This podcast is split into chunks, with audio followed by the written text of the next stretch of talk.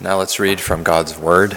We're going to read tonight from Galatians 5, verses 15 through 26. And with this, we will conclude our series in the fruit of the Spirit. Galatians 5, verses 13 through 26.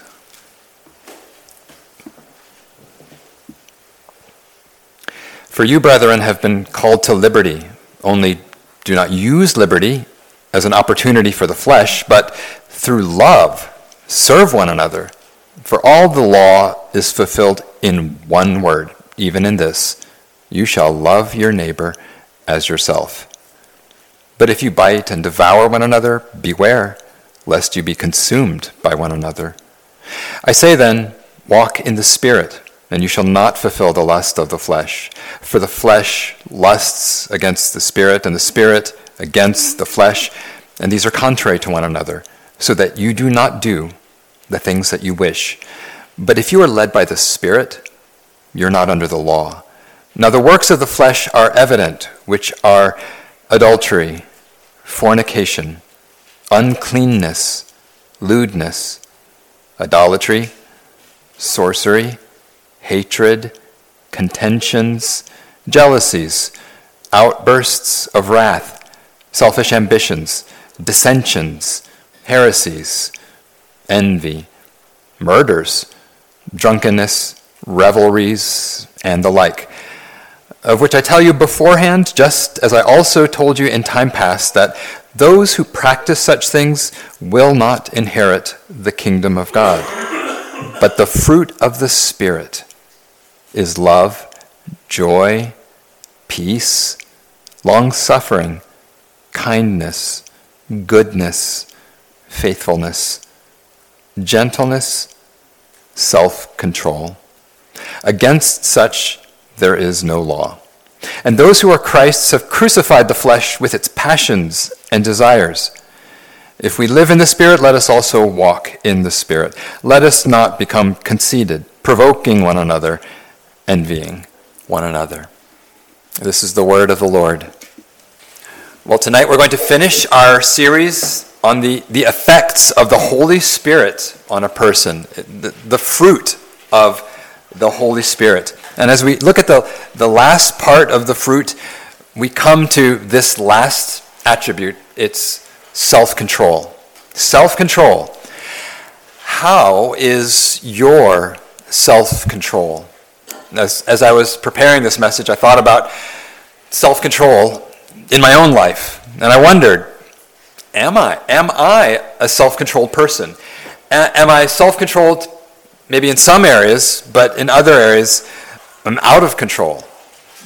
And about this brought to mind how maybe about 10 years ago my metabolism slowed down, and as a result I almost always feel full. I rarely actually feel hungry, and it's strange. And as a result, I usually skip breakfast, I usually skip lunch, and I only eat dinner. And it's all fine. It's been like that for years now. But here's how it also plays out. After dinner, when I'm still full, maybe an hour or two after dinner and everything's already cleaned up, I will wander into the kitchen. I will wander into the pantry. I'll mindlessly look for something to eat. I'm not even hungry, but if I find something that's tasty, I might consume another meal's worth of food. And I'm wondering, as I'm doing it sometimes, why am I even eating now? I'm not hungry. And this is how it may play out plenty of nights every week. It's like I'm a hobbit or something. Now, this is something that probably needs to change. It hasn't been detrimental to my health, but it does feel a little bit out of control, like a lack of self-control at some level. And if that needs to change, if that seemingly anodyne example needs to change, how should change look? What would change look like? How would I eliminate my unnecessary second dinner? What does the change process look like? Well, this little picture of my evening snacking, it may bring to mind areas where you lack self-control. At a broader level, as we look at this attribute of self-control. What's the vision for the renewed humanity that God is working out in his people? How does self-control emerge in people who are inhabited by the Holy Spirit? And this is what we'll see in the ways of God's kingdom. We'll see that delight gets you further than discipline. Delight goes further than discipline.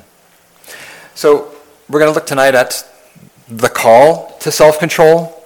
We're going to look at the difficulty of self-control.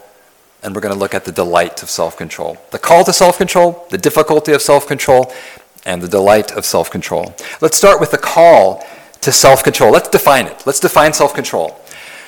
You can define it this way. Self-control brings restraint to your emotions, your appetites, and your desires. Self-control brings restraint to your emotions, your appetites, and your desires. And this is something that all of us have. You can be a kid. You have emotions. You can be an adult. You have appetites and desires. Self-control brings restraint to those things. Self-control regulates the way you respond to your emotions and to your appetites and to your desires. Let's just talk about emotions, your emotions. Humans emote. Humans emote. We experience sadness. We experience joy. We can have so much hope, it feels like we're floating on air. And we can flood, absolutely flood with anger so that it's almost as if we're seeing red. Part of what makes us human is our emotions. And so they're there. Do you have self-control over your emotions? How you respond to your emotions. For example, when you feel angry, and we will feel angry, when you feel angry, do you act on it? Do you act on your anger? Or do you restrain your anger? Is it under control? The Bible's very clear about controlling your response to your emotions. Not so much controlling your emotions so that you don't have emotions, but when you have emotions and they fire, do you have control over how you respond? For instance, do you have control over how you respond to one emotion? Anger. Ephesians 4:26, the Bible says, be angry and do not sin. Be angry and do not sin. Do not let the sun go down on your wrath. The emotion of anger may ignite inside you. Maybe someone cuts you off, cuts into your lane in traffic. It says, be angry. So you're angry, but you must restrain your actions. Be angry, it says, and do not sin. That means you may be angry, but you are not to express your anger by cursing the person, by making rude gestures at the person, by tailgating the person.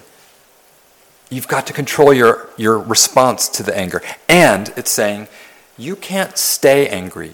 You must not remain in that angry state at that person. It says, do not let the sun go down on your wrath.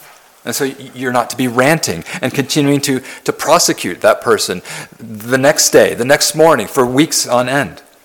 Anger is a high-octane emotion. Of all the emotions, anger certainly has got a high possibility for explosion and for destruction.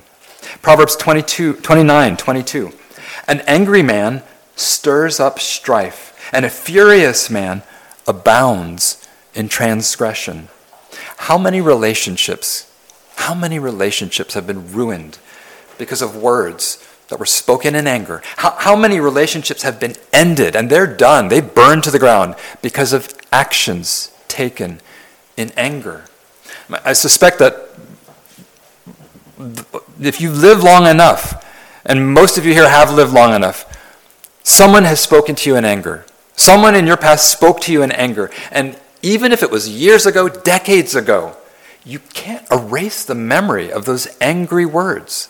That's how powerful anger and an angry response is. It can write something in permanent ink in your memory. And so you must control the expression of your anger, especially if you're a Christian. James 1:19, it says, so then, my beloved brethren, let every man be swift to hear, slow to speak, slow to wrath. For the wrath of man does not produce the righteousness of God. There's another thing about our response to our emotions, and specifically this one, anger. We see that angry people who have no control over their emotions, and especially angry ones, angry people are unsafe. Proverbs 22:24, make no friendship with an angry man, and with a furious man, do not go. People whose emotions are in the driver's seat, their emotions are driving the car. They may be entertaining to watch, but you don't want to live with a person who's controlled by their emotions, especially anger. And it's not just, isn't it the case that when a person is controlled by their emotions, when they don't have self-control, when the emotions are in control, isn't that lack of self-control, isn't that a mark of immaturity? That's exactly a mark of someone who's a 2-year-old. What's a 2-year-old like? How's a child? Toddlers are controlled by their emotions. They're not self-controlled. Their emotions control them. If they're happy, a toddler will burst out laughing. A toddler will be giddy, running around. There's no inhibition. And if a toddler is sad, they'll howl, they'll cry, and it will just go on and on. And if they're angry, if a toddler is angry, you see it on their face. You see it in the tantrum as they flail, as they kick the floor, as they strike people. In some ways, when our emotions control us, when we're not in control, but we're letting our emotions be in control, it's a sign of immaturity.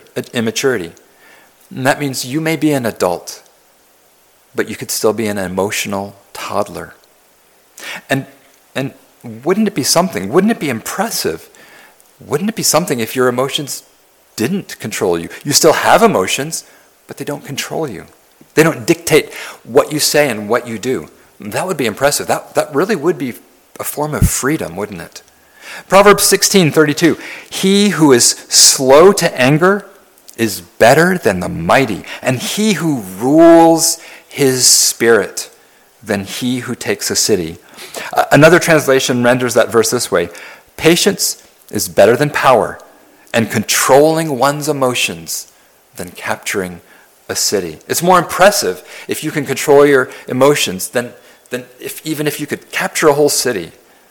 That this effect of the Holy Spirit, self-control over your response to your emotions, wouldn't that be amazing if that's what came out in your life? And so self-control regulates your responses to your emotions. Now here's another area of self-control. Self-control also regulates your responses to your appetites. Self-control also regulates your response to your appetites. Emotions are what you feel. Appetites are what you crave. Appetites are what you crave. We have cravings, and that's not bad. You have bodily cravings. You get hungry, and so you crave food. There's nothing wrong with that. You get thirsty, and so you crave drinking, hydration. You're a human with a healthy body, and so you crave sex. You're a human who has social needs, and so you crave to be in a real relationship with people. By and large, all of those appetites, all of those cravings, they're normal, and they evidence something healthy. Plenty of appetites are fine. An appetite for food, an appetite for sex, an appetite for relationship. In and of themselves, those appetites existed before sin. They're not inherently sinful. The craving for food, for sex, for relationship. These appetites existed in the good creation, in Eden. They were actually desires for something good that God made in his good world.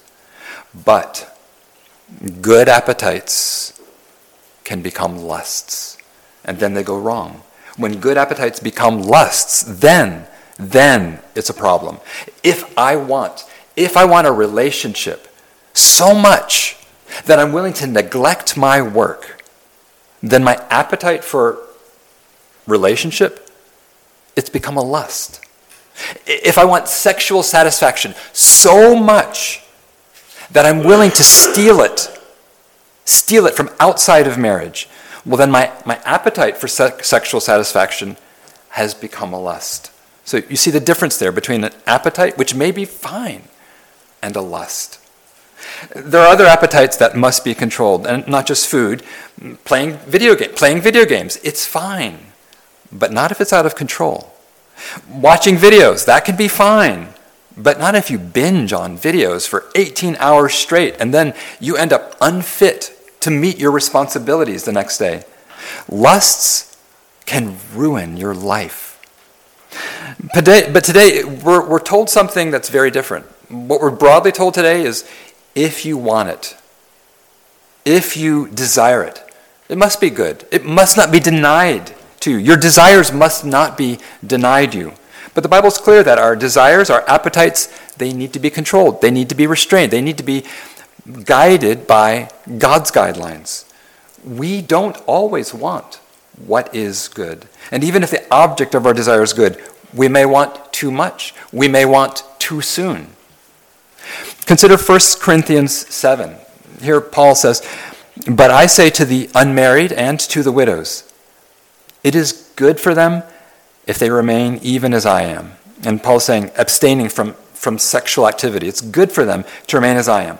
But if they cannot exercise self-control, if they find that they cannot abstain from sexual activity, he says, let them marry. For it is better to marry than to burn with passion. So the scriptures clearly instruct Christians to abstain from sexual activity until you're married. Paul in 1 Corinthians 9, he calls this a form of self-discipline. He says, "But I discipline my body, and I bring it into subjection, lest when I have preached to others, I myself should become disqualified." So let's talk about pornography. Current studies say that pornography use in the broader world, it's the same in the church. There is virtually no difference. It's the same in the church and outside of the church. And that means, if the studies and the statistics are correct, that means about a quarter of you hearing this, about a quarter of you have viewed pornography within the last month. Women at a similar rate to men. And so this is an area that calls for self-control. And it's an area that is not only an area of self-control, it's not only an area that involves morality, but it is an area that also involves addiction. Studies are also very clear that what is going on with pornography use turns into a physiological addiction. And that is something where you need help. You will do well to struggle with others, to not keep trying to fight against it solo, to ask for help. You're hardly alone in this. You're hardly alone. Over 30 years ago, in the infancy of the internet, I sat in an office with a computer and an internet connection, and it was too much. I fell into temptation, and my wife knows. And to this day, I have never had a subscription to a streaming movie service, Netflix, whatever. Why? Is it because I'm so virtuous? No. It's because I know that I don't have enough self-control to have that kind of thing. I would easily fall into binging some movie series or whatever for 20 hours straight. I don't have the self-control, and I don't have the time for that. But it's not just about wasting time. It's not just about self-control.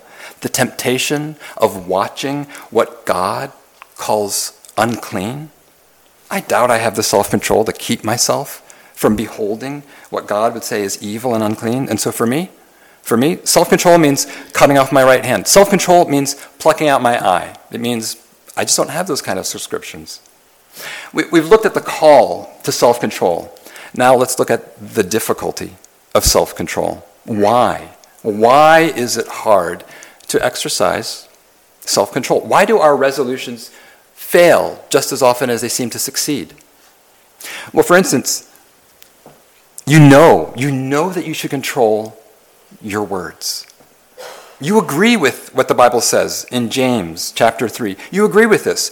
"For we all stumble in many things. If anyone does not stumble in word, he is a perfect man, able also to bridle the whole body. See how great a forest a little fire burns.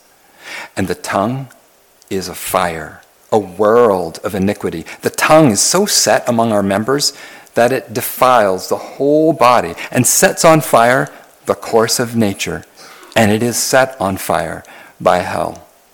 You know, and you agree with this, you know that you should control your mouth. You know that you should hold your tongue when the conversation starts to get heated and your body is starting to get amped up. You know you should control your words, and that any insults that you make, any attacks that you deliver, you're only going to regret it. It will only do damage.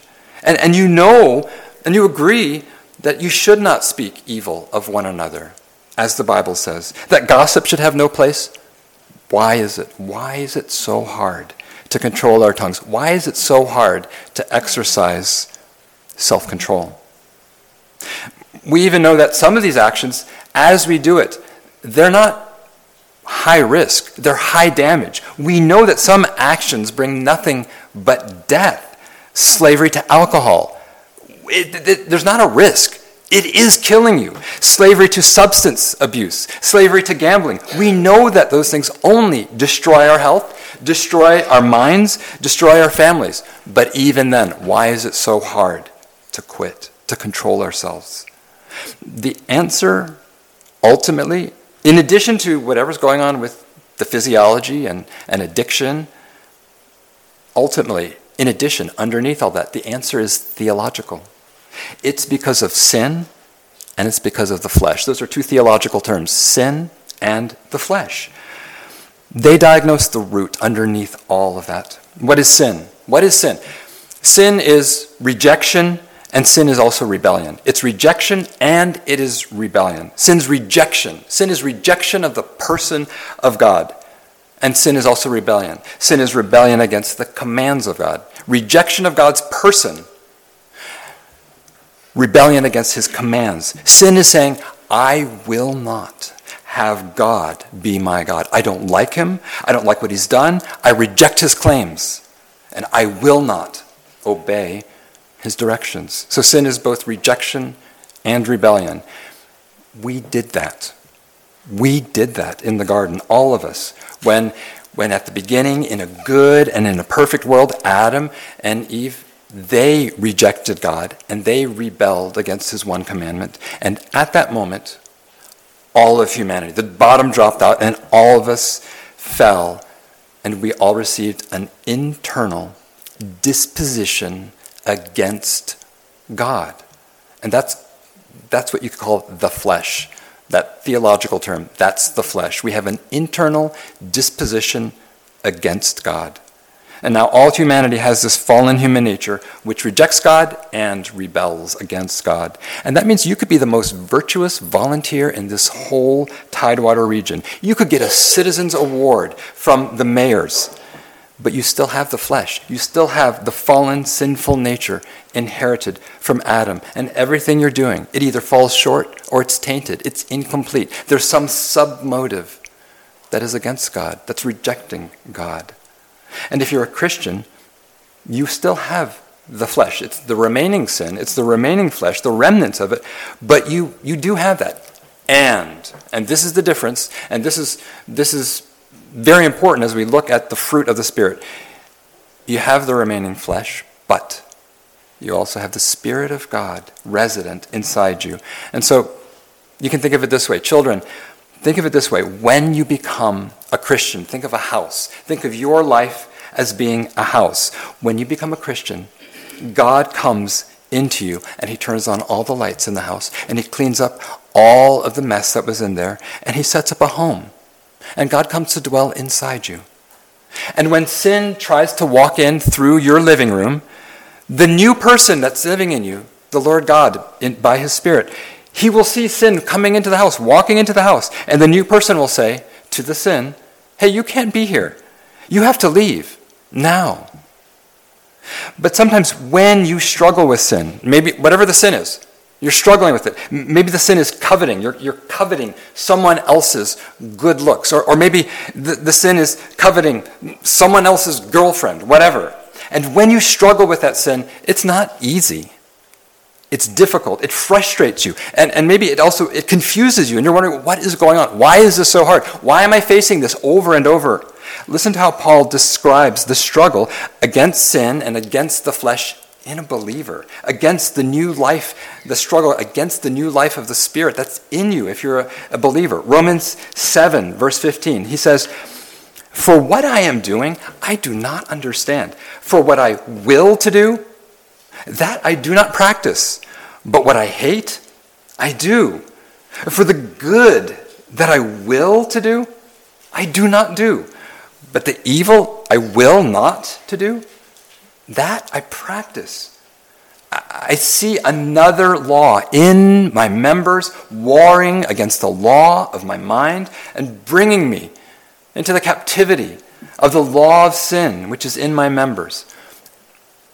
The struggle against sin, self-control, it's difficult. It is difficult. Why? What the picture here is this.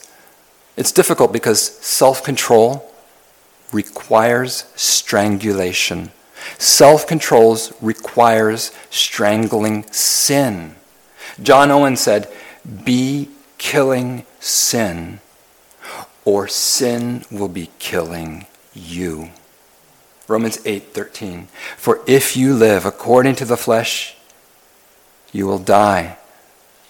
But if by the Spirit you put to death the deeds of the body, you will live."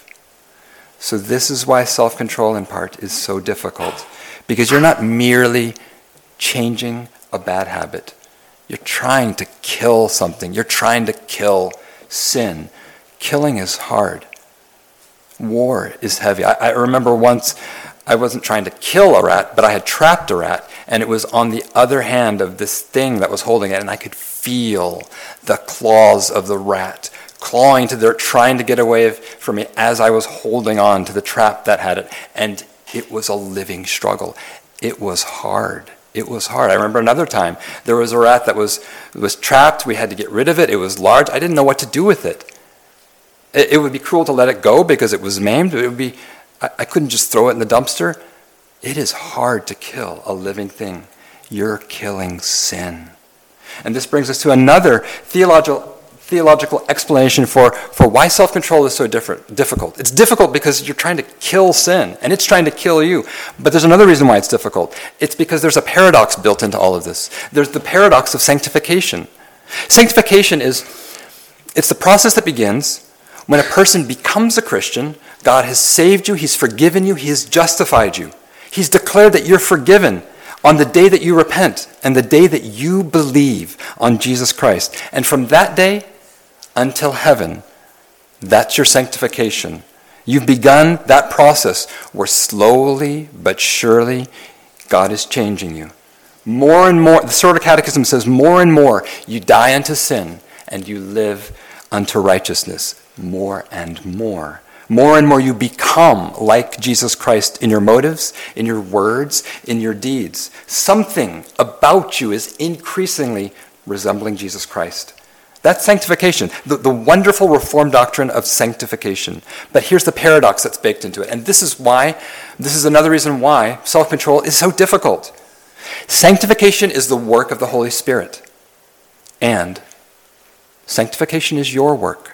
It's the work of the Spirit, and it is your work. Listen to Philippians 2:12. "Therefore, my beloved, as you have always obeyed, not as in my presence only, but now much more in my absence, work out your salvation." Work out your salvation. He's saying you do the work with fear and trembling. And then he says, "For it is God who works in you both to will and to do for his good pleasure." He says, you work it out, and he also says, God does the work. And that's a paradox. God does the work, you also must do the work. And that means you don't coast. If you're trying to wrestle with self-control over your lust, over your temper, it means you don't coast. You fight it. But it also means that you know that God has got to work because you're weak, because you're not enough for this. If his Spirit does not work in you, the war's over. It's hopeless, but it's not hopeless. No matter how poorly you did last week, no matter how poor your showing was with your sin struggle, no matter how many times you sinned that same sin again and again, God is at work in you to will and to do his good pleasure. And so this is part of the difficulty. This is the paradox. If you find that you have become overly complacent, overly tolerant with your own sin, you need to wake up. You need to take up the work. But this also means if you're demoralized and depressed about your sin, you need to believe and to hope that the Spirit is at work and is mighty.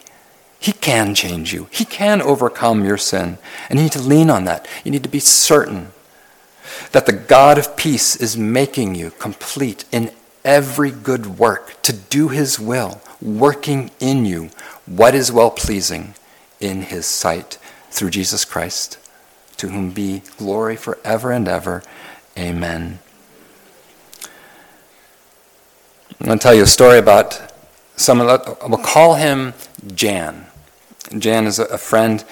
He was very accomplished. He was very intelligent. Jan came to me one day and said, "Can I talk to you?" And so I said, "Sure, let's talk." And he said, "From the time I was a young man, I struggled. I struggled with sexual purity. I struggled with pornography and everything that comes with that. I struggled. And it went on for so long that I have given up." And I just thought, this is just how it's going to be. But I heard of a friend of mine who was in the same weeds and suffered the same failures over and over and over. And he finally tried to step into the light and tried to bring into his struggle other Christians. And he revealed his struggle and he asked for help, he asked for prayer, and something started to change. And freedom started to break out in his life. And some steps of victory, tangible victory and change, started to take place. And when I heard that, Jan said, "I suddenly had hope that I'm not stuck. And so I'm coming to you," he said. I need help. And so the Lord did a work in Jan. And Jan got back into battle. And Jan came to see the power of the Lord give him real help and real continuation and growth in change and in victory. This brings us to the last thing, the delight of self-control. And what we want to know and have very firmly in our minds is this: delight takes you further than self-discipline. Delight takes you further than self-discipline. How are you going to get this under control? Whatever area of self-control that you wrestle with, how are you going to get this under control? How should you exert self-discipline? Well, you do need to do the work and keep doing the work. But I can tell you that, let's say we're talking about this area of pornography. I can tell you that bringing things that are good, like accountability, like bringing filters and all that stuff, those are all good and probably necessary, but it's not enough. You should do those things, but it's not enough. That will not cure the internal obsession, the internal appetite and desires that are firing, the devotion in your head and in your heart. It's still there on the wishing and wanting and daydreaming about whatever it is, whether it's something you're spending on or spending yourself on, or you're fixated on. It doesn't deal with that. Discipline only takes you so far. But I tell you, delight takes you much further than self-discipline. And you've got to find the delight in self-control. Discipline's good, delight will make it sweet. There's got to be a sweetness in this. Where do you find this kind of sweetness? Where do you find this delight in self-control? It's when you see Jesus in the gospel.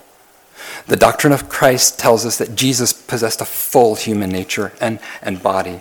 And with that full human nature, what that means is that Jesus experienced all of the same emotions and all of the same appetites and desires that we experience. Those things, the appetites and the desires and emotions that push against self-control, he experienced all of those things. Jesus had the full range of all emotions. Jesus had the full range of desire and appetites.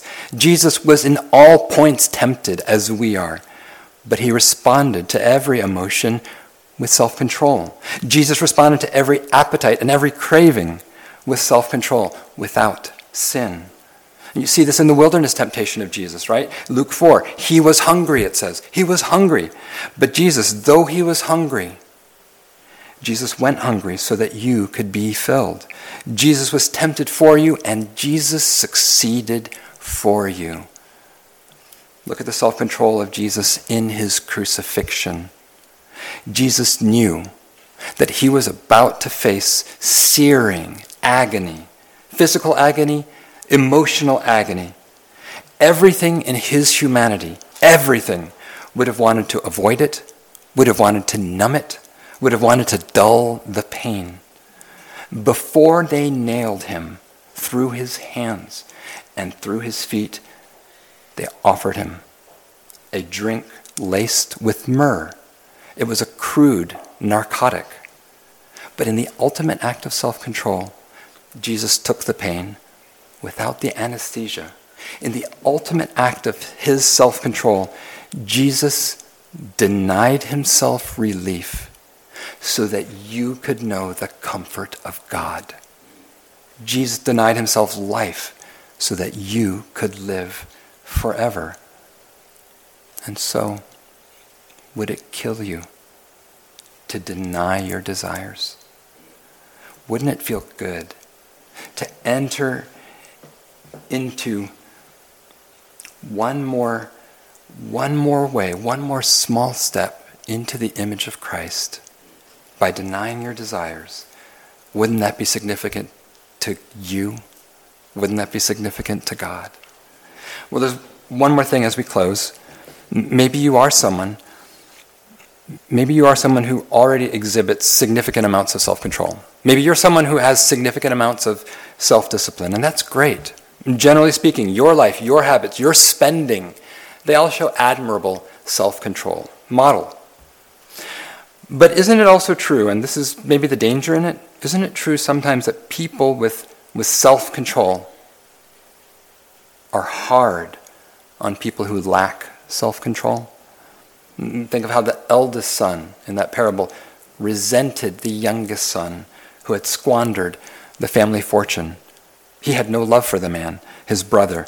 Sometimes with people with self-control are hard on people who lack self-control. Jesus is full of self-control. Jesus is full of self-control, but he's not the kind of person who resents those who lack self-control. He sympathizes. Jesus suffered to the depths, and so Jesus can fully sympathize with every pain, every emotion, every unmet longing of your heart. It happened to Jesus too. And so he knows.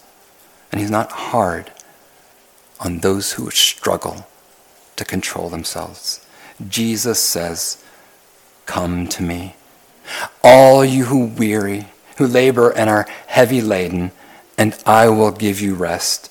Take my yoke upon you and learn from me, for I am gentle and lowly of heart, and you will find rest for your souls, for my yoke is easy and my burden is light." Come to him. Let's pray. Lord, some of us come and we lack self-control and we've lost hope. We are weary. Give us hope again. Convince us, Lord, that the power of the Holy Spirit is real, and it's real and capable enough to change us, and that we can stand again. And Lord, for those who are complacent with sin and who just don't care, shake us up, wake us up, Lord. Alarm us if that's what's needed, and make us eager and willing to come back to you and to fight against sin, to be intolerant of the sin that still remains in our hearts, in our homes. And would you, Lord, encourage us and give us that beautiful vision of Jesus Christ, the perfect one, perfect in love, perfect in righteousness. And would you convince us that we're becoming just like him by the power of your Spirit, and you will make it so, and it will be perfected one day. We thank you for this great hope, and we acknowledge it in Jesus' name. Amen.